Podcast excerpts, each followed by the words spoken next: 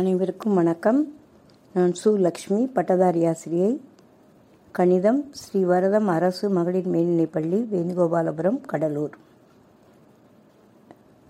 நம்ம இந்த தேர்ட் டேர்மில் ஏழாம் வகுப்பு பாடத்தில் முதல் பகுதி எண்ணியல் அதை பற்றி பார்க்க போகிறோம் அதில் தசம எண்கள் பற்றி தெரிஞ்சுக்க போகிறோம் தசம எண்களை முழுமையாக தெரிந்து கொள்ளுதல் மற்றும் தசம எண்களின் நான்கு அடிப்படை செயல்களை புரிந்து கொள்ளுதல்.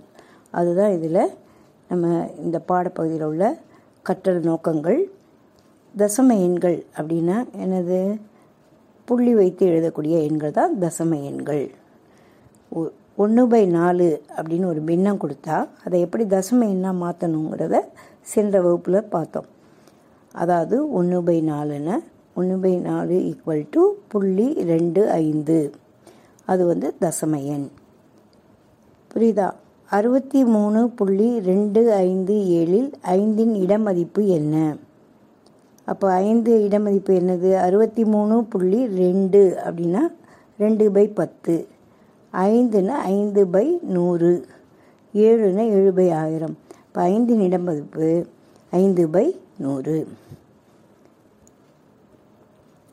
இப்போ தசம எண்களை எவ்வாறு முழு எண்களாக மாற்ற முடியும் அப்படிங்கிறத முழுதாக்குதல் அதை தான் இப்போ நம்ம பார்க்க போகிறோம் அதாவது அது வழிமுறைகள் இருக்குது முழுதாக்கும் இலக்கத்தினை முதலில் அடிக்கோடியிட வேண்டும். ஃபஸ்ட்டு அதை அண்டர்லைன் பண்ணிக்கணும். பிறகு அதற்கு வலதுபுறம் இலக்கத்தினை பார்க்கணும். ஒரு நம்பர் இப்போ இருக்குதுன்னு சொன்னால் எழுபத்தஞ்சி புள்ளி மூணு எட்டு ஆறு அப்படின்னு இருக்குன்னா அந்த எழுபத்தஞ்சி புள்ளி மூணுன்னு இருக்கு இல்லையா அதை அடிக்கோடிடணும். அந்த மூணை அடிக்கோடிடணும். அதுக்கப்புறம் அதுக்கு வலது பக்கம் உள்ள எண்களை பார்க்கணும். அந்த இலக்கம் ஐந்தை விட குறைவாக இருந்தேன் அடிக்கோட்டை இலக்கம் மாறாது. இப்போ எழுபத்தைந்து புள்ளி மூணு எட்டு ஆறுன்னு சொன்னேன். எழுபத்தஞ்சி புள்ளி மூணு அதுக்கு அடுத்த இலக்கம் பார்த்தா எட்டு. எட்டு ஐந்தை விட பெரியது. அப்போ ஐந்தை விட சிறிய எண்ணாக இருந்தால் அதனுடைய மதிப்பு மாறாது. வலப்புறம் இலக்கம் ஐந்து அல்லது ஐந்தை விட அதிகமாக இருந்தால் அடிக்கோட்டிட்ட இலக்கத்தினுடன் நாம் என்ன செய்ய வேண்டும்? ஒன்றை கூட்ட வேண்டும். அப்போது முழுதாக்கிய பிறகு அடிக்கோட்டிட்ட இலக்கத்துக்கு அடுத்துள்ள இலக்கங்களை விட்டுவிட வேண்டும். இப்போ எழுபத்தைந்து புள்ளி மூணு இருக்குன்னா மூணு எட்டு ஆறு அந்த எண்ணில் மூணு அடுத்த எண் எட்டு இது ஐந்தை விட பெரியது. அதனால் அது இடதுபுறம் உள்ள எண் மூன்றை விட ஒன்றை கூட்டணும். எழுபத்தைந்து புள்ளி நாலுன்னு வரும். புரியுதா? இந்த மாதிரி தான் நம்ம வந்து தசம எண்களை முழு எண் முழுதாக வழி வழி வழிமுறைகள் இதுதான். அதுக்கடுத்தது தசம எண்களின் மீதான செயல்பாடுகள். தசம எண்களின் கூட்டலும் கழித்தலும். அதாவது ஒரு நோட்டு புத்தகத்தின் விலை நாற்பத்தாறு ரூபாய் ஐம்பது பைசா ஒரு பென்சில் பெட்டியின் விலை பதினாறு ரூபாய் ஐம்பது பைசா இவ்விரு தொகையும் கூட்டி செலுத்த வேண்டிய தொகையினை கண்டுபிடி. அப்படின்னு என்ன செய்யணும்னா முதல்ல நாற்பத்தாறு ரூபா ஐம்பது பைசா எழுதிக்கணும். கீழே பதினாறு ரூபா ஐம்பது பைசா எழுதிக்கணும். அப் ஐம்பது ஐம்பதும் கூட்டினா நூறு. அப்போது ஒரு ரூபா வரும். அப்போ நாற்பத்தி ஆறையும் பதினாறையும் கூட்டினா ஐம்பத்தி ரெண்டு அறுபத்தி ரெண்டு ப்ளஸ் ஒன்று அறுபத்தி மூணு இப்போ அறுபத்தி மூணு ரூபா கிடைக்கும். அது ரெண்டையும் கூட்டும் பொழுது நம்மளுக்கு மொத்த விலை வந்து அறுபத்தி மூணு ரூபாய். மாதிரிகள் மூலம் தசம எண்களை கூட்டுதல். அட்டவணை முறையில் கூட்டலாம்.